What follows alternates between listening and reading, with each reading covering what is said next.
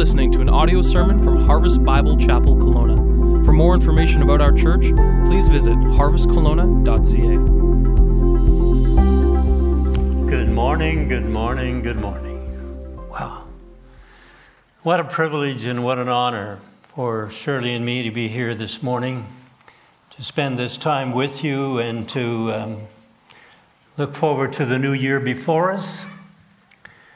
As I woke up at six o'clock this morning and I began to think of what was ahead, and it hit me. I've done this for 61 and a half years. And uh, I used to have waves. Now all I got left is the beach. And um, some of you are concerned about your hairdo. I'm just trying to make my hair do the last time I went for a haircut, I asked her for an afro, and she kind of looked at me, wondering what, what am I going to do with this guy? But here we are.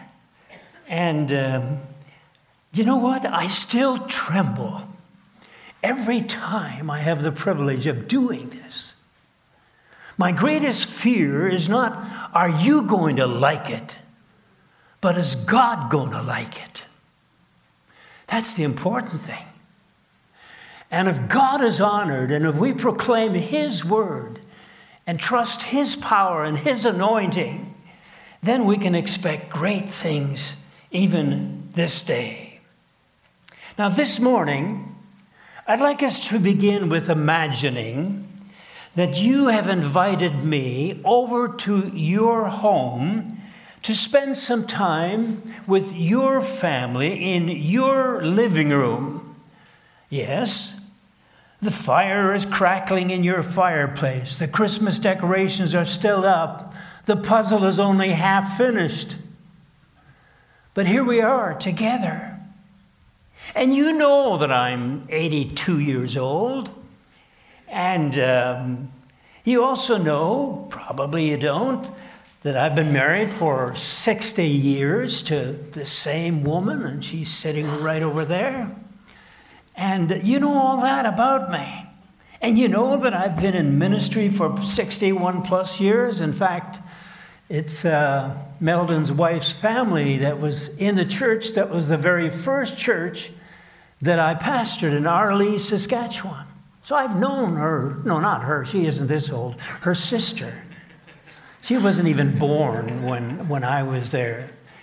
And so here we are. And many of you know that my wife Shirley has just published a book entitled No Pretending The Honest Journey of a Pastor's Wife.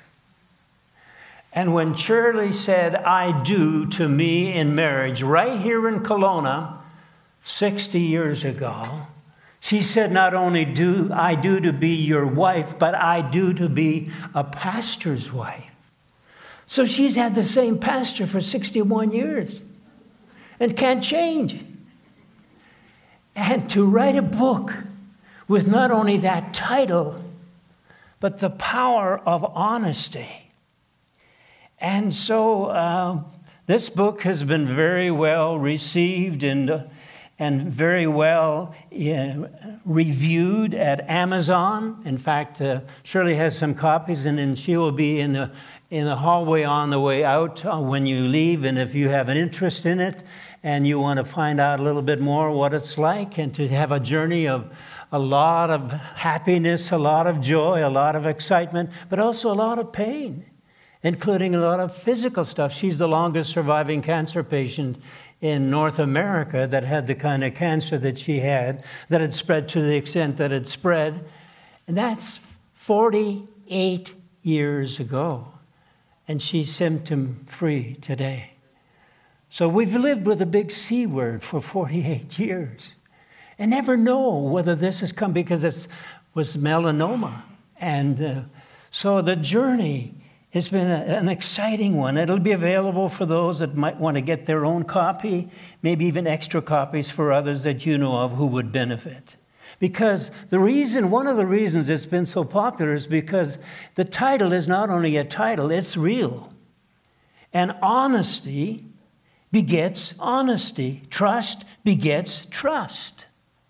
You see, arguments can be refuted but life's experiences cannot be refuted.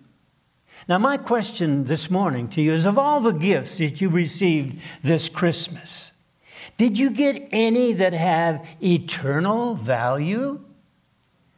Any that will last beyond your lifetime? Because we are living in turbulent times. I don't have to say that too, too loudly because we all know that we're living in turbulent times with violent weather globally. And it was just a little over a week ago, the violent storm down in the Fraser Valley. Even the White Rock Pier couldn't stand that storm. The boat's anchors would not hold. And so we're living in those kind of times. The raging fires in California and right here in British Columbia, which destroyed thousands of homes. But on a more personal level, Shirley and I are finding we're getting more and more calls and emails reporting devastating health issues on the part of our friends. All ages. One email said, We're going to a funeral of a two month old baby. And then others that are writing further stories stage four cancer, others with mysterious blood infections, others with uncertain prognosis awaiting biopsy reports. And then there are the relational pains. One dear friend wrote to say, Three of my four kids got divorced this year alone. And that relational, that hurts. In some ways, it's almost worse than a death because the pain keeps living and it keeps affecting the kids and all of that type of stuff going on. And uh, then when Shirley and I tell people of our 60th wedding anniversary just this, this August with our family together, immediately they take a second look. 60 years. Wow. Wow. What's your secret? What's your secret? Others just kind of look at you as if you're from some other planet. But there is a, a an amazing response that, that this is still happening, that people still, their marriages last. And so, when you tell people about that, we are all desperate for anchors that hold and vows that last, because if you have anchors that hold, it will result in your vows lasting. That's important to know as well. So, is there any hope for this hopeless, hate filled, polarized world? And by the way, I have put the five anchors that I'll be talking about on this card. And I'll be in the foyer on the way out, on your way out this morning, and have a card available like this that you can take home for yourself to consider these five anchors that will hold. There's a lifetime guarantee to them from the Word of God. And so that will be an option for you to, to do that, and, and uh, we know that you will be blessed through that as well. So we are all desperate for anchors that hold and vows that last. So is there any hope? Just three weeks ago, Shirley and I decided to take some R&R. You know, when you're 82, you need some of that type of stuff as well. So we headed for Victoria. We took a plane. We flew to Victoria and spent six days in a VRBO vacation by owner, vacation building by owner. And so here we were, were five or six days, and we decided to make it not only physically R&R, but psychologically and spiritually. So we had lots of rest, lots of reading, lots of meditating, lots of writing, and by the way, we had a computer fast. That was a blessing. And when we finished the week and came home and watched the news, and same old, same old, still there. But in the midst of all of this, I was seeing firsthand just what a powerful impact Shirley's book was having in many, many lives all the way around the world because it's on Amazon and in Kindle, people can get it that way. And I read just one brief quote from what I wrote in endorsing this book at the, at the very back page. After 60 years of marriage to this radiant octogenarian saint of God, I can verify that the title of this book, No Pretending, is for real. Her beautiful, messy, redemptive story is worth the read you will discover that forgiveness and a loving heart can heal the deepest wounds. So, if you're wounded here today in relationship or whatever it is, or physical stuff, you're going to find some hope and some help in your life as well. Because if it doesn't work at home, don't export it. And the question that I kept asking and keep asking why is it? Why, Lord? Why us? Why should we be still so fulfilled and so in love with each other and so excited about the future at 82? She gave me a plaque for our 50th anniversary. We have it right above our fireplace that says, Grow old with me, the best is yet to be. And then the 60th anniversary, we had that same kind of token. And, and not only that, we decided that. Uh, not only grow old with me the best, but let's grow old without growing cold. So you ask, are there certain anchors of the soul that hold and are, are, can best be capsulized in a mutual, our mutual 82 year sojourn of life and ministry? And we say a solid yes to you.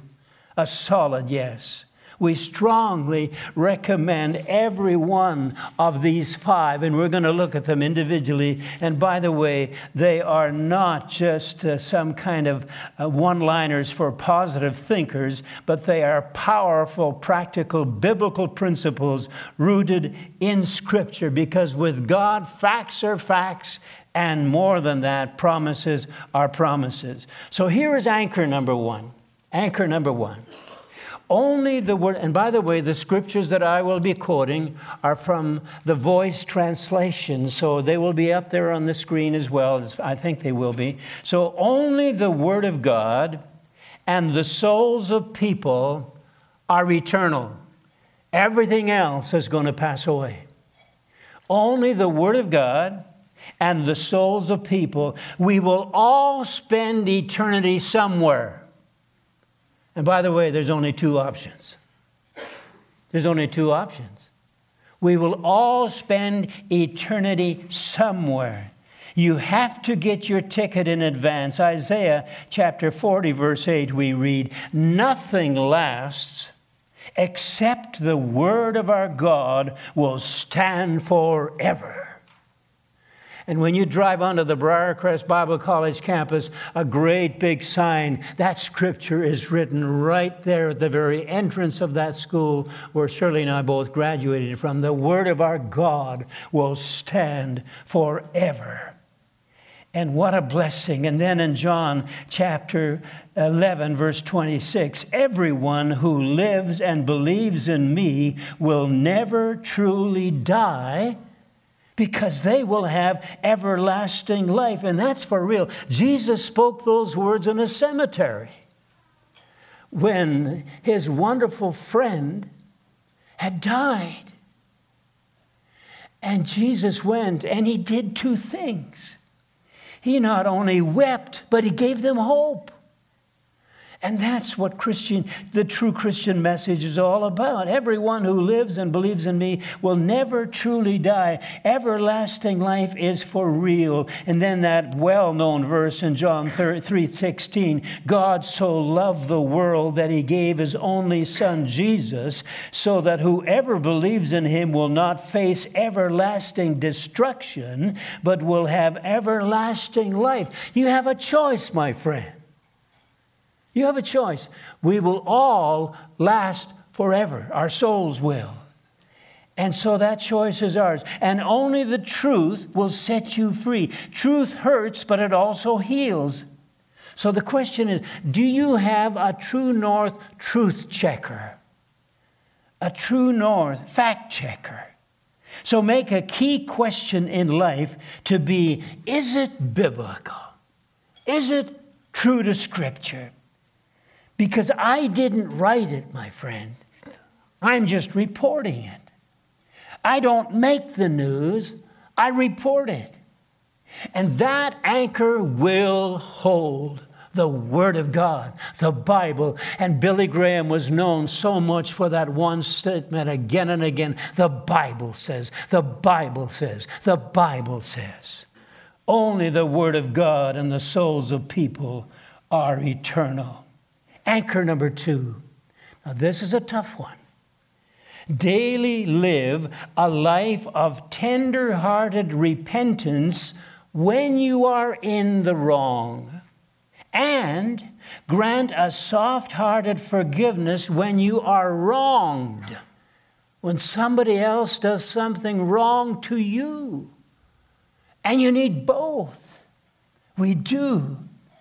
We need repentance that's tender hearted when I'm in the wrong, and I grant a soft forgiveness when I'm wrong. This is so rare because it's so hard, and because we need both repentance and forgiveness. Without that, there can be no true reconciliation. It only takes one person to forgive, but it takes two or more to reconcile. So now you can forgive without getting reconciled. Because if you don't forgive, then you become bitter, you become angry, you become revengeful. So that's why it is so rare and so challenging.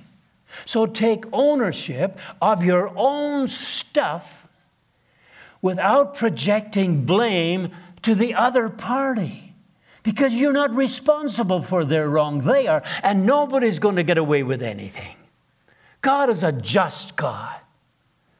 Be sure your sin will find you out. God is a just God.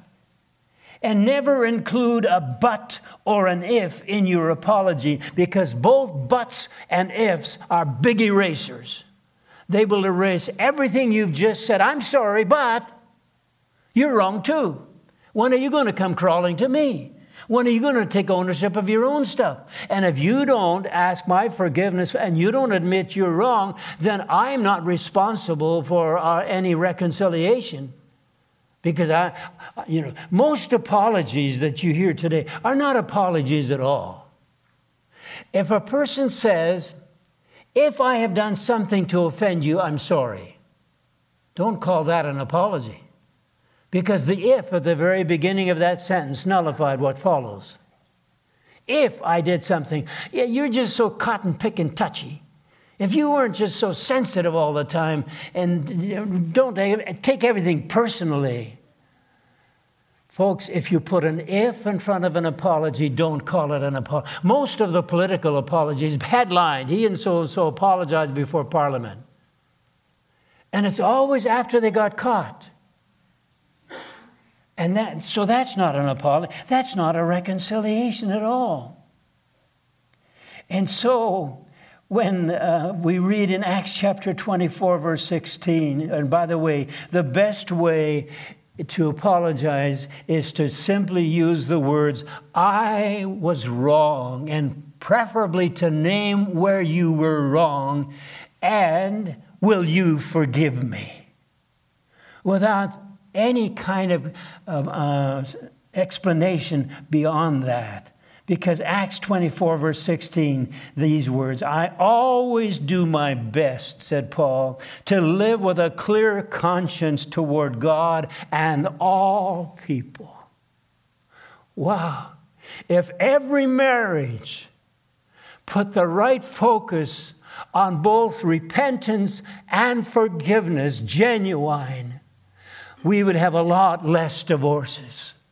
A couple that we got to know real well up at Whitehorse in the Yukon, that we were in charge of a, a, family life conference that we, that we taught up there. When it was all over, they came to us. Both of them, this was their second marriage, and they had a 12 year old daughter eh, from the second marriage. So they had his, hers, and ours.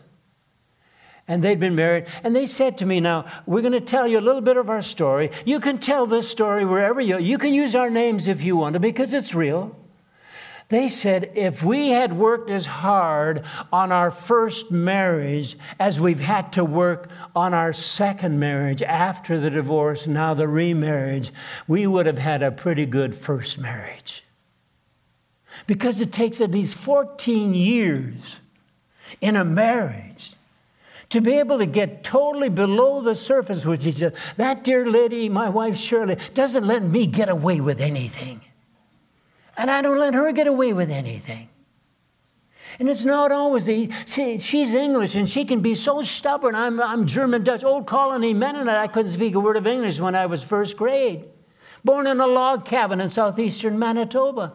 And she was born in a rather affluent family, so poverty meets wealth. Most of that didn't end up getting much in the end, but that's okay. But here we were, and you know, the real problem, we still have arguments, even after 60 years. She's still wrong. No, not necessarily. See, the problem is that we're both in love with the same man. We're both in love with the same woman. We both have as a theme song, Let's Do It My Way. And when that happens, marriage is the only game in town where you either both win or you both lose. And so when you work at it from the standpoint of taking ownership of your own stuff, and apologizing genuinely to her without any qualifications.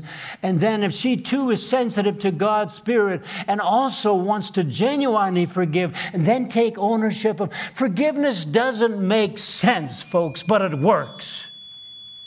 It works. It's real, it's powerful, and it's important.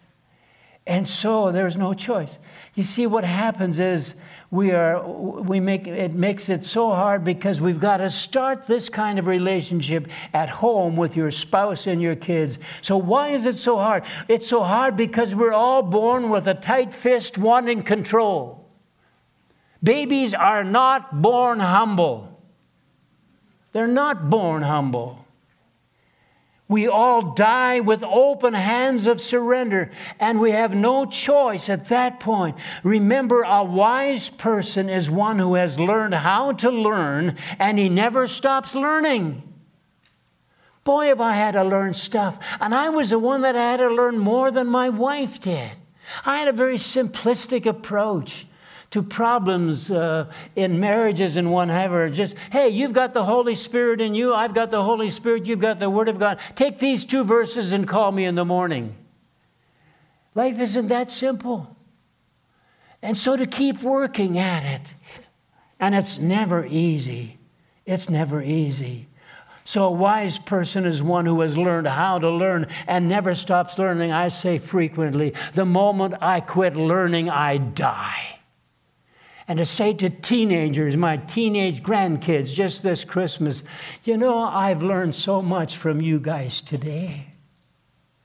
And I'm supposed to be one that's wise that knows everything at 82. But if I don't learn from you, then I won't have a relationship with you. That's why we flew down to Oklahoma. The two of us had never been at a college football game before. And to be there with our grandkids, who were both students at this university, and the Sooners were playing football. And here we were, these dumb Canadians didn't know the rules of football or anything. But you know what happened was we took an interest in our grandkids' interests. And so what happens then, this whole matter of having respect and care for one another and listen to one another is when you love one another at their level. We don't have to love their style of music, we can still love them. And I love that uh, I've been able to worship more freely with some of the new modern music than I've been even. I love the old hymns, I love them all. But God looks at the heart and looks at the worship that is real and to find reality there. So keep asking a lot of questions. And a key question for building lasting relationships is Is he, is she teachable? Is he, is she broken? Do they have the character quality of a soft heart? And when that's the case, they are going to be reliable friends. So, this whole challenge, this, this anchor of having a proper forgiveness and a proper repentance, starting off with repentance and then forgiveness. Then, character, there, number three, is important as well. This is an anchor. Character is best built at Pain University. Character is best built at Pain University. Romans 5 verse 3 and 4. We know that when we suffer, we develop endurance, which shapes our character. I wish this were not true. I, people learn far more from your scars than your trophies. If you've won all kinds of trophies, you've written all kinds of books, you've done all kinds of stuff that's in the media, but you don't have a close walk with God. And then you face some painful times. And so, to Jesus never sinned, but he suffered a lot. Do you ever think of that? Jesus never sinned, but he suffered a lot. He grew in uh, his whole confidence with man as well as with God through the things that he suffered. And he is called the man of sorrows, acquainted with grief. And he learned that firsthand experience with the death of his friend Lazarus. He wept with them as a family. And when you read the shortest verse in the Bible, Jesus wept. That tells you as to just exactly what kind of a God we have. He weeps with those that weep, He rejoices with those that rejoice. And he stood there and he wept with Mary and Martha, who just accused him. He was four days late, but he was still on time. Because he's not on their schedule, he's not on their time. We're all invincible until our time is up. Surely now, every morning we pray that to God Lord, this day is before us. This is the only day we have. This may be the last time I'll ever preach. So these may be, may be my last words. I don't know that. But I'm fine with that. That's okay. Because my God's calendar is already loaded. It's already there. He knows exactly. I don't want to live a minute longer than God wants me to live. Because the moment I, Paul says, as long as it's needful for me to remain, I will remain. If I'm just a negative old husband, I would rather God take me out of here. And so would you.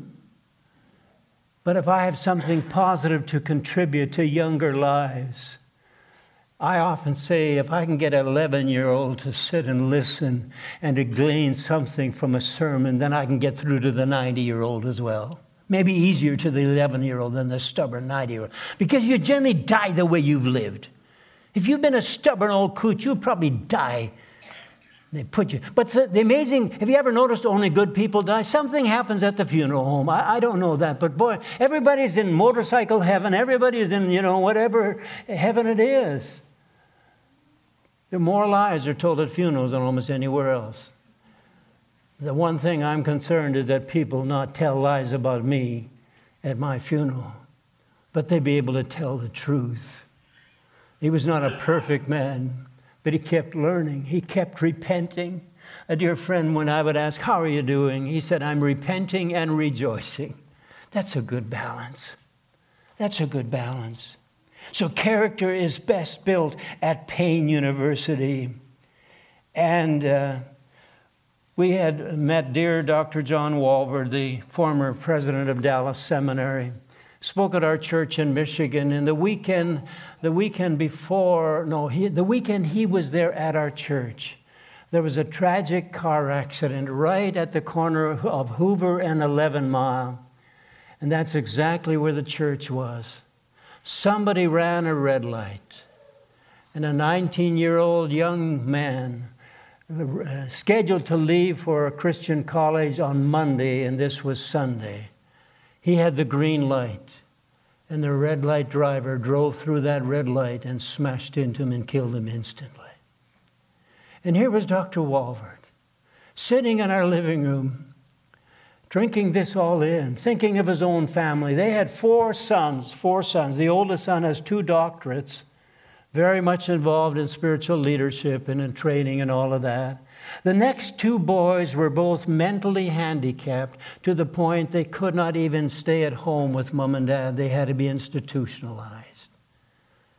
And then the fourth boy went on to get his MD as a medical doctor. Seven days after he got his MD, driving home from the hospital, somebody crossed the center median and smashed into his car and killed him instantly. And here's this father three years later sitting in our living room crying. Crying. He was hurting. Death is always an enemy. Grief is always painful for Christians. The more you've loved, the more you lose.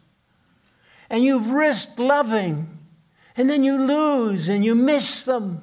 And if there, I, so much emphasis in funerals, not, no tears in my funeral. We call it a celebration of life. Our, our son in law says if your daughter, my wife, ever dies prematurely, I'm sure not going to have them sing the Hallelujah chorus at her funeral. I'm going to hire professional mourners and we're going to weep and wail. That's okay. God's all right with grief. There's, it is Christian to grieve. It's okay to grieve. It's okay to have tears. And, the, and often I've, when I've been at a funeral, people, now, was it a very sorrowful funeral? I don't know. I can't look in the heart. Just because there are smiles, grief is very private, very personal, very real. Because grief is a loss that only God can heal, but love leaves a memory that nobody can steal. So here's Walward. And he was asked, I was asked him, Would you like to go? This was a Christian family that lost their only son. They were from another church. Would you want to go over to that house, household, that family? You've been through some of this stuff, and maybe you can comfort them. And he said, Yes, I'd like to go. He came back, and when he came back to her home, I said, Were you able to be of some help to them? He said, I have no idea. I just wept with them. Wasn't anything I could say. I just wept with them. And so to have the reality of a hope in the midst of pain university that God has in mind for us. And remember this verse in Romans 8 28 from the, from the, uh, the uh, translation that, that I've been using, God is able to orchestrate everything to work towards something good and beautiful when we love Him and accept His invitation to live according to His plan. Yes, yes, yes, God's plan. Embrace pain and grow through it. And then remember I, I, had never heard this term before. Just a, just a couple of days ago, our dear friends in Campbell River, she talked about God and His meticulous sovereignty.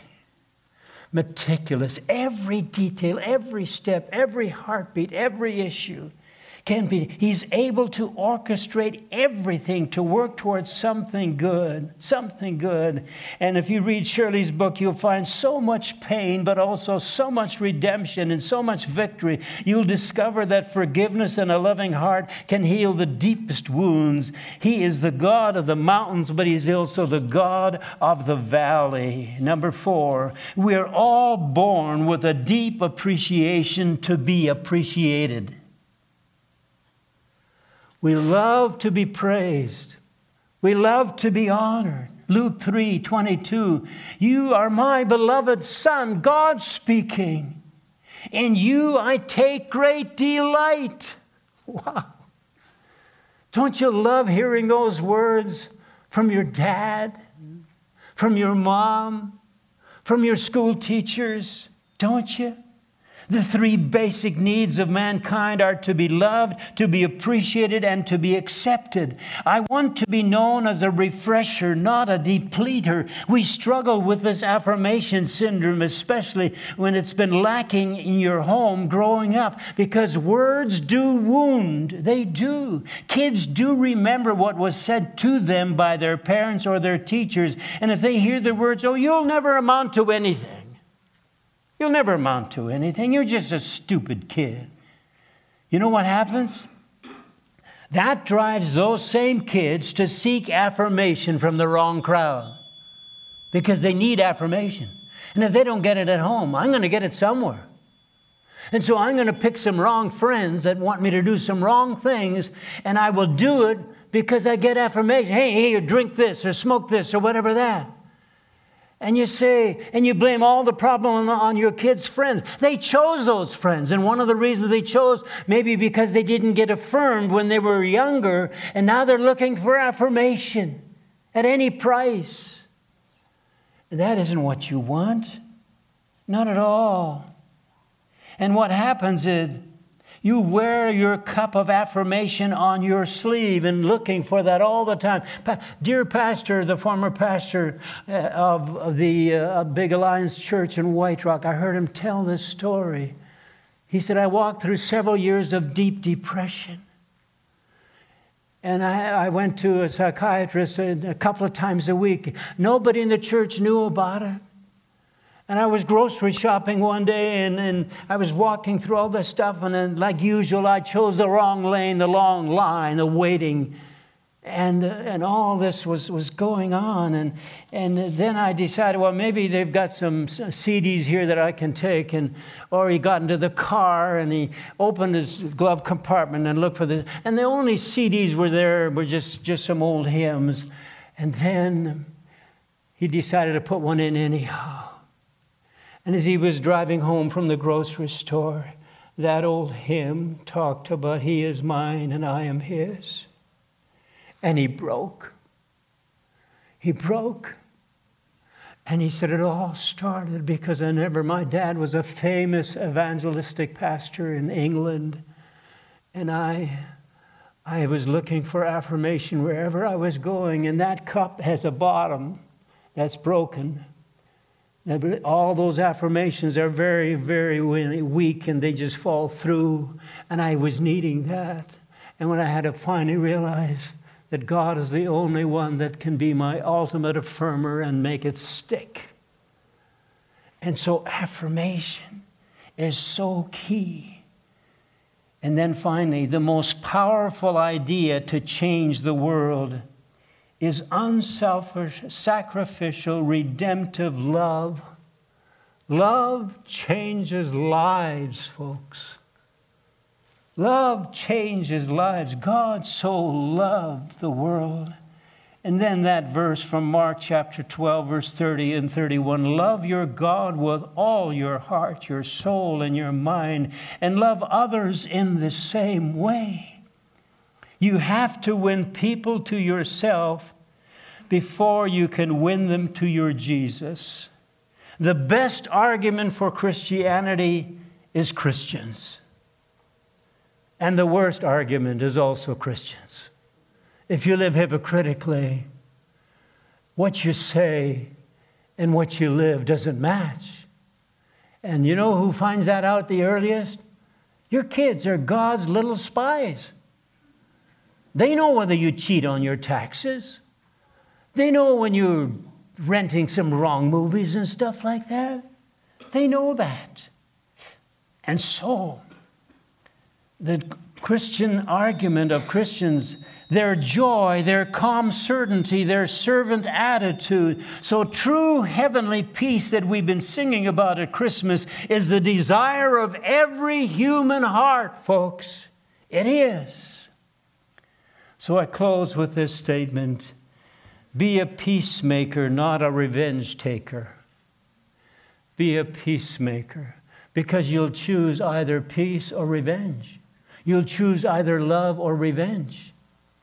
And revenge is what leads to terrorism. And we've got all the global wars going on because of man fighting man because of revenge. You hurt me so many years ago, and I'm going to hurt you back. Be a peacemaker, not a revenge taker. So these five anchors these five anchors. They will hold. They come with a lifetime guarantee, friend.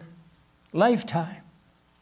And just capsulizing and see that on the screen. The anchor of God's Word, the pure truth of God's Word, the anchor of repentance and forgiveness, the anchor of suffering which builds character, the anchor of affirmation and thanks.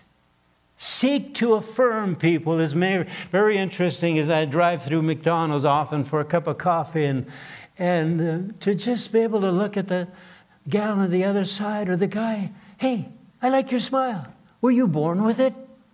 And especially if I have time to follow through with it, you know what? And they say, oh no, I think I was a kind of a, you know, I was a crybaby. I, like my wife said, our oldest son was a gift from heaven who didn't want to be on earth. He was born colicky and he was still colicky when he got to college. And it was only when God turned his heart around and he became one that chose to listen to God's voice and to have that life changing love become a reality. And so the anchor of life changing love, and we read in 1 Corinthians 13 faith, hope, and love. But the greatest of these is love. So I will be in the foyer at the back of this, of this auditorium right after I pray. And Shirley will be there to make the, her book available if you choose to do that. That's entirely God's the salesman. We're just making it available to people. And you might even want to, you know, right now you're thinking of a pastor couple, or it's not just for, we get more letters.